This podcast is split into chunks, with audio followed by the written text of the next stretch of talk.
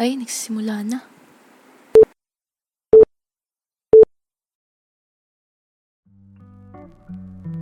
Magandang hapon sa inyong lahat at welcome sa Kamay ng Mga Pinoy. Ako po si Marian Jade A. Pepito, ang tagapahayag sa podcast na ito. Bago tayo magsimula, gusto ko kayong tanungin. Kaano ba sa inyo kahalaga ang kung anong mayroon natin? Bibigyan ko kayo ng oras para makapag-isip-isip.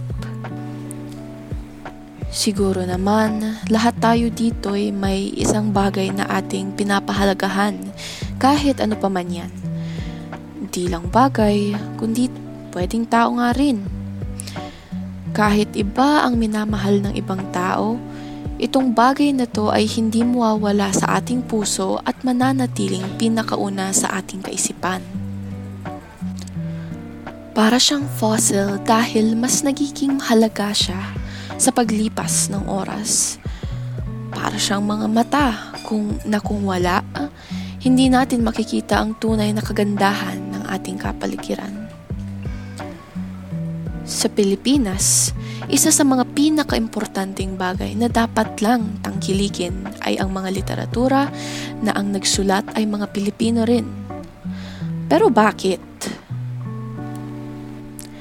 Ang mga literatura ay isang paraan upang nabibigyang larawan ang mga karanasan, kultura at tradisyon ng mga sinaunang Pilipino at ng mga ngayon.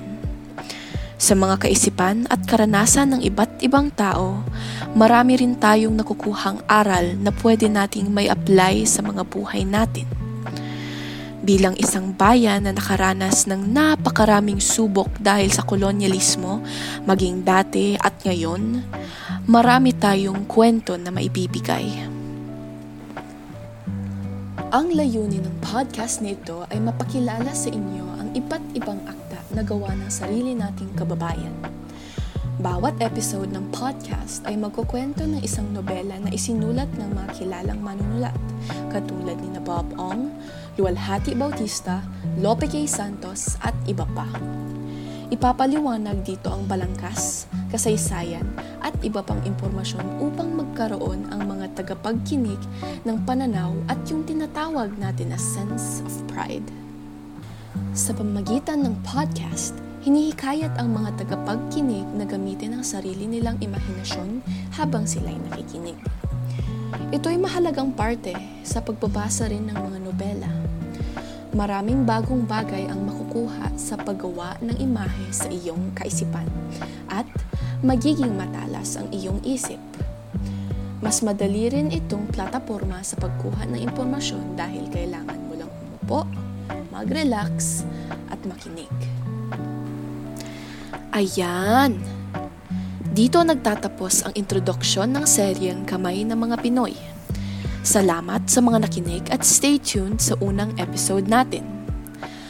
Ating iwagayway ang bandila ng Pilipinas at hayaang yumabong ang ating mga panitikan.